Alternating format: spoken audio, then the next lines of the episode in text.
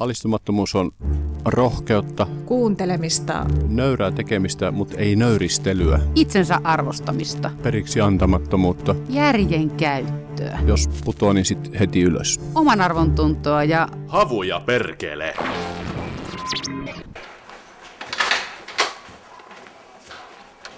Hei, ei teillä saa olla kännykkä kädessä. Turpa kiinni. Hei, kännykkä pois. Ala kalppiin mun. Si idiootti. Tänne se kännykkä. Mitä sä? Vitsin!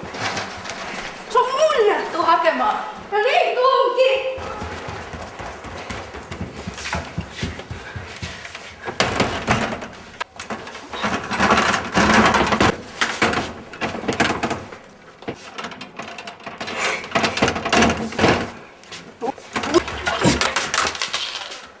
Nutka, kato mitä sä teit.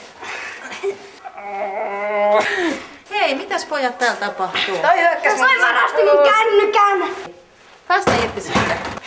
Kerros, mitä sun tapahtuu. Toi varasti mun kännykän. Toi hyökkäs mun kimppuun. Toi varasti mun kännykän. Hei, nyt me tehdään niin, että me ette verta. Tämäkin on myös niin kuin koulumaailmasta tuttua, että yritetään niin kuin jollain määritelmillä rajata sitä, että milloin joku asia on sellainen, että se voidaan ottaa ikään kuin käsittely. Puhutaan koulukiusaamisen määritelmistä. Mä haluaisin niin kuin romuttaa tällaista. Mä haluaisin, mä haluaisin, että ihmiset ihan lapsesta asti oppis sanomaan, että mitä tapahtui.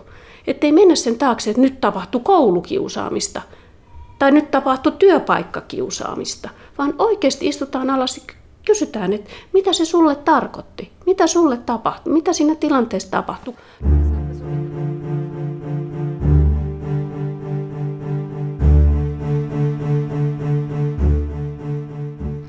Maija Jelin, mistä kaikki oikein alkoi sovittelun puitteissa? Mä olin jo 90-luvun työskennellyt siis nuorten kanssa ja, ja silloin, silloin puhuttiin syrjäytymisen ehkäisystä ja syrjäytymisen vaarassa olevista nuorista. Ja heidän kanssaan oli tämmöinen hanke menossa valtakunnallisesti Suomen punaisen ristin alla kuin Oman elämän valtias hanke. Ja siellä mä siis kohtasin, kohtasin niin työkseni nuoria, joilla oli erilaisia vaikeuksia. Oli mielenterveysongelmia, oli huumekierteitä, oli rikoskierteitä.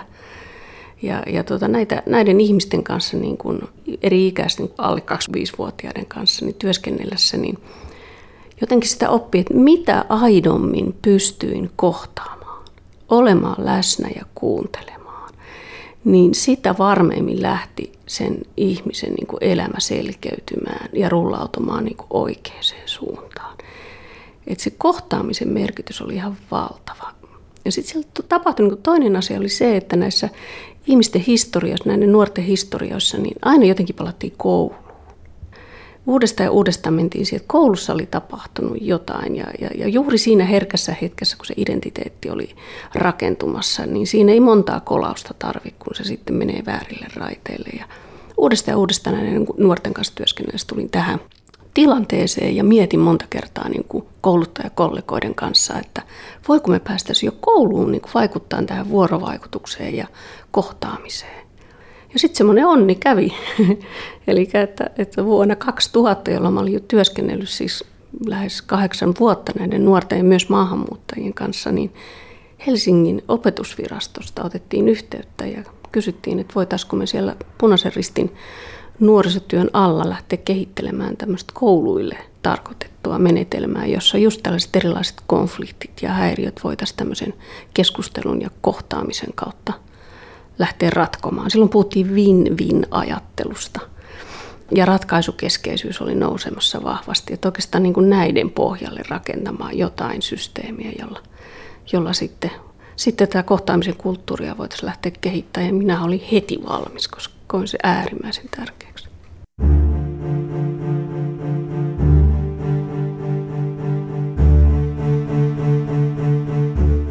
Avaa pikkusen tätä kohtaamiskulttuurin käsitettä. Joo, se on oikeastaan selkiytynyt mulle vasta nyt ihan viimeisten vuosien aikana. Eli, eli se, se niin kuin työmuoto, mitä, mitä silloin lähdettiin sit kehittämään, niin, niin siihen löytyi sitten nämä sovittelun elementit hyvin pitkälle. Ja sitten kun mä oon itse toiminut niin kuin kouluilla ja sitten myös sovittelijana, niin mä oon ymmärtänyt, että kyse on niin kuin ratkaisevaa on tämä kohtaaminen. Eli tilanteessa, jossa me ollaan ristiriidassa tai konfliktissa, niin, niin aina pitäisi niin kuin ensimmäiseksi ymmärtää se, että se konflikti on ihmisten välissä, se on ihmissuhteissa. Eikä niin kuin yksi ihminen ole paha tai hyvä tai tekijä tai syyllinen tai syytön tai uhri, vaan, vaan se, se tilanne on ihmisten välissä. Ja kun se on ihmisten välissä, niin sen ratkaisemiseen tarvitaan se kohtaaminen – koska ihmisten välissä oleva tilanne mun mielestä ratkaistaan vain sillä, että asianosaiset istuu alas ja kohtaa ja lähtevät yhdessä ratkomaan sitä, että mitä heidän välissään on. Ja, ja se on niin kuin merkityksellistä, kun siihen sitten sosiaalisesti turvallinen tilanne luodaan esimerkiksi sovittelulla jolloin esimerkiksi koulutettu sovittelija pystyy niin kuin oikeilla kysymyksillä ja kuunteluun ohjaamisella lisäämään sitä ymmärrystä osapuolilla – joka synnyttää sellaisen tilanteen, kun se ymmärrys lisääntyy tiettyyn pisteeseen asti, niin syntyy aito halu lähteä miettimään, että miten tilanne tarvittaessa hyvitetään, tapahtunut hyvitetään, mutta ennen kaikkea miettii myös sitä, että miten se tilanne muutetaan ja korjataan niin, että se ei toistu enää uudestaan. Eli ihminen niin kuin oppii siinä ymmärryksen kautta huomaamaan ne vaikutukset siitä, että mitä tällä tilanteella oli vaikutuksia ja kehen kaikkiin – ja ymmärtämään myös sen, että myös omalla käytöksen muutoksella tai sopimuksen tekemisellä niin pystytään vaikuttamaan sekä omaan hyvinvointiin että sitten sen toisen osapuolen hyvinvointiin jatkossa. Ja ikään kuin purkamaan se tilanne aivan, aivan loppuun asti, että se on niin kuin oikeasti ja aidosti loppuun asti puhuttu se asia ja se ei jää enää kaivelemaan. Mutta siihen me tarvitaan se kohtaaminen. Että semmoinen niin kuin perinteisempi neuvottelu, jossa joku kuule, kuuntelee toista ensin ja sitten hän kuuntelee jotain toista ja sitten, sitten tämä kuuntelija ikään kuin tekee, tekee jotain kompromisseja näiden kahden ihmisen puolesta niin, että nämä ihmiset ei kohtaa, niin se ei ole yhtä toimiva kuin tämä kohtaaminen on.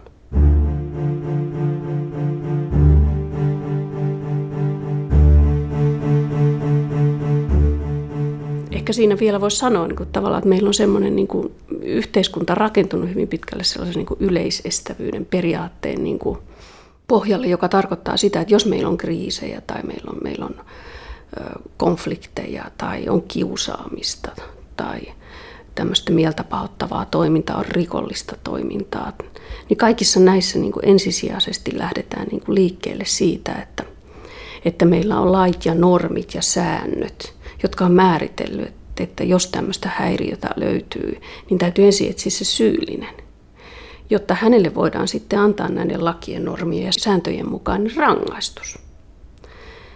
Jolloin se käsittely jää hyvin yksipuoliseksi. Eli kun mä edelleen palaan siihen, että useimmat ristiriidat on ihmisten välisiä.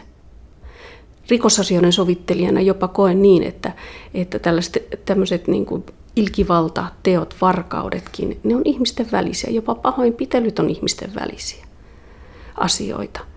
Niin toki me mietitään hyvityksiä. Miten nämä teot hyvitetään.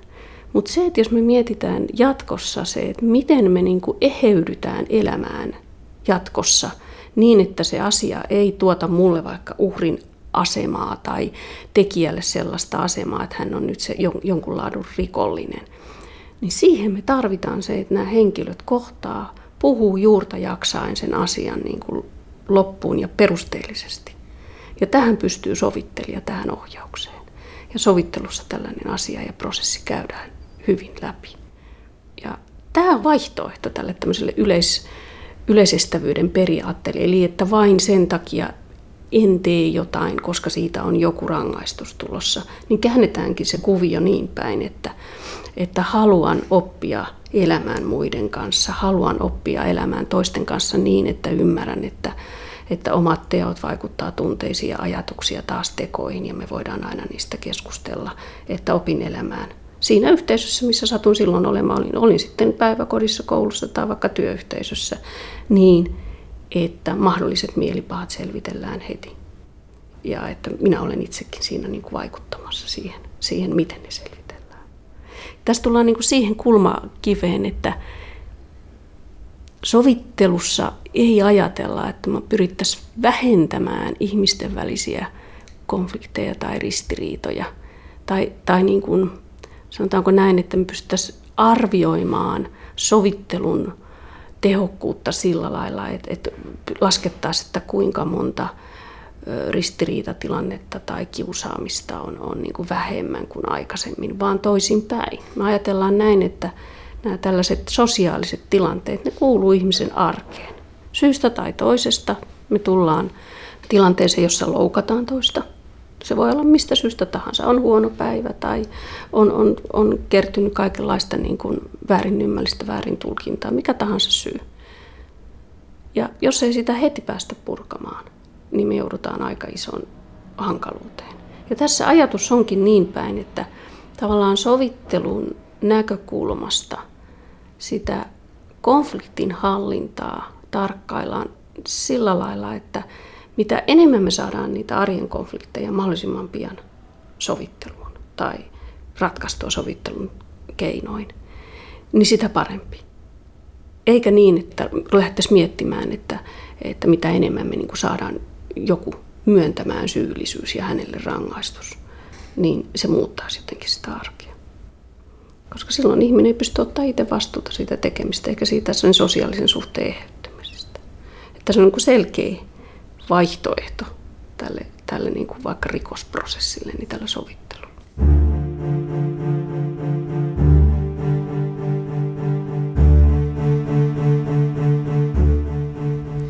Minkälaisten vaikeuksien kautta sä oot kulkenut, kun tätä ajatusta vie meidän suomalaisen yhteiskunnan erilaisiin instansseihin, kouluihin tai työpaikoille?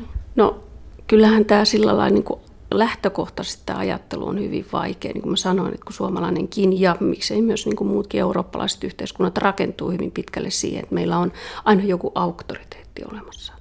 Et meillä on, on, se laki on tietysti ylin auktoriteetti, mutta että sitä, sitä valvovat viranomaiset. Meillä on, meillä on poliisit, koulussa tietysti opettajat, meillä on jopa vanhemmat, meillä on sosiaalityöntekijät, meillä on tuomarit. Niin ikään kuin ollaan opittu niin, että aina kun tapahtuu jotain, vaikka ihan naapurustin kesken, niin ei enää osatakaan kohdata, ei osatakaan mennä niin kuin juttelemaan sen naapurin kanssa.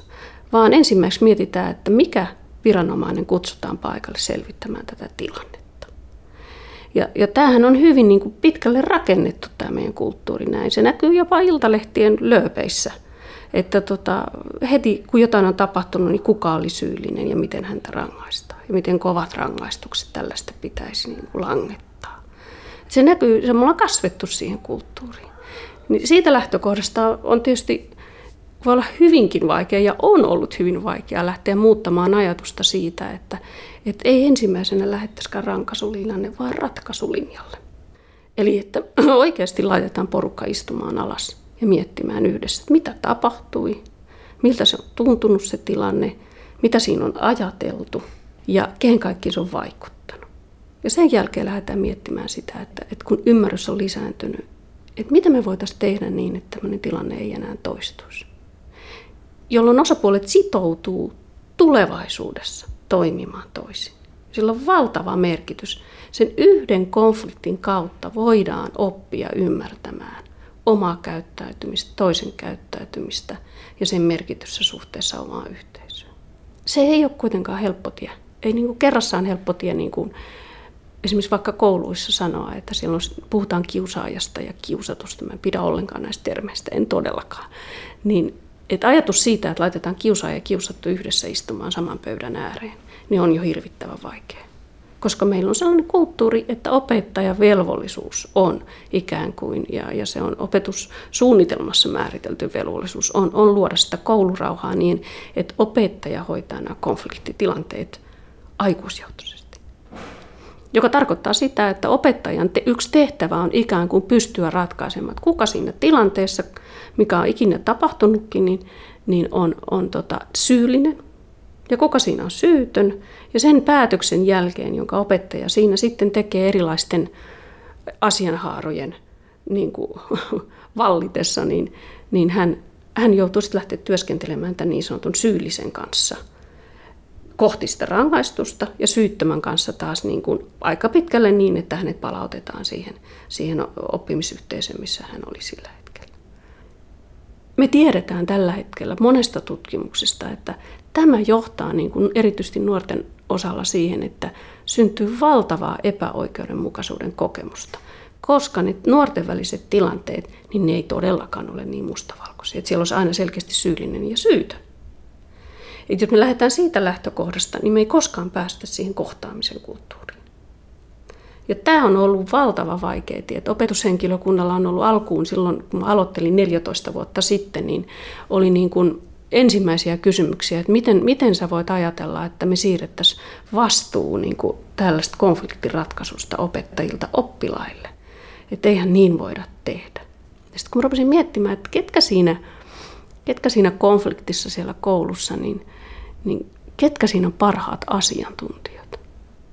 Että onko se oikeasti ne opettajat, jotka ei välttämättä ollut läsnä, kun se tilanne on tapahtunut. Vai olisiko niin, että niillä oppilaalla itsellään olisi niin kuin paras ymmärrys ja tieto, mitä siellä oikeasti tapahtuu. Ja, ja niin kuin asiantuntimus laajemmin myös siitä omasta elämäntilanteesta. Ja kun mä oon tätä ruvennut puhumaan, niin tämä on ruvennut hiljalleen niin kuin aukaisemaan opettajille sitä, että mitä mä tarkoitan sillä.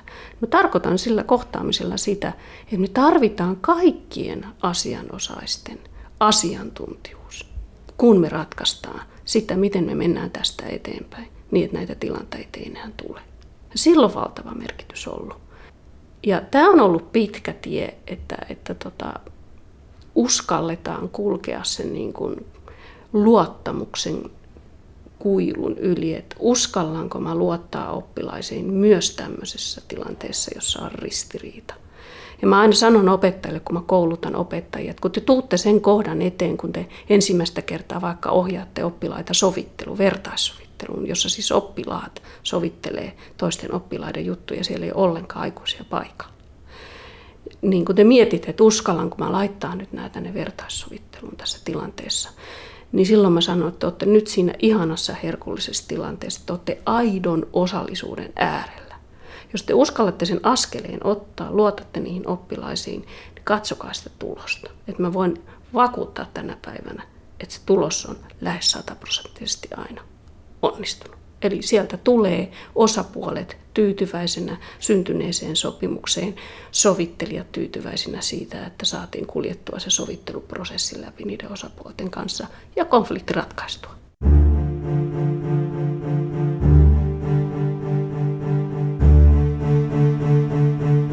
Mihin ihmisten välinen kohtaaminen on tässä historian kuluessa sitten kadonnut?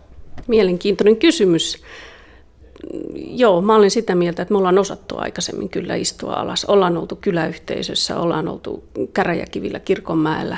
Ja jos mennään vielä kauemmiksi, niin meidän, meidän niin kuin varhaiset yhteiskunnat, niin siellä on ihan selkeästi ollut tällaisia käytäntöjä, että istutaan sen nuotion ääreen piiriin ja ruvetaan selvittämään asioita. Ja niitä kulttuuria meillä on edelleenkin. On, on niin Australian aboriginaalit tai, tai Pohjois-Kanada intianit, jotka edelleen ylläpitää tämmöistä kohtaamisen kulttuuria. Mihin se meiltä on kadonnut? Kyllä mä e- edelleen niin kuin nä, vahvasti näen niin, että, että kun me ollaan luotu niitä rakenteita niin, että aina pitää olla joku ulkopuolinen sanomassa, miten asiat tehdään, niin me, meistä on tullut epävarmoja. Meistä on tullut sellaisia, että me ei voida tehdä. Meillä olisi ikään kuin oikeutta tehdä sopimuksia keskenämme. Ja jos me mennään ihan meidän perus, perus niin kuin oikeuksiin ja, ja niin kuin perustuslakiin, niin siellä ihan ensimmäisenä asioina ilmoitetaan, että Suomessa niin kuin kansalaisilla on oikeus tehdä sopimuksia.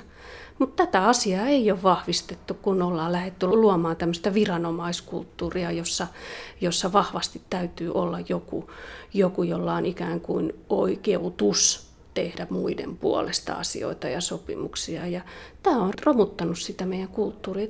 Ja sitten on ihana taas toisaalta huomata se, että sitten kun me otetaan sitä takaisin käyttöön ja annetaan siihen lupa, niin kuin me koululla tehdään, niin oppilaat esimerkiksi sanoo, ja nuoret, että no mutta tämähän on se tapa, niin kuin me kavereidenkin kanssa asioita selvitellään.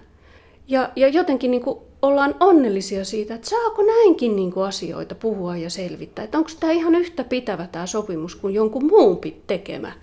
Ja sitten kun mä sanon, että kyllä se on, se on ihan yhtä pitävä ja yhtä tärkeä. Se helpotus on valtava.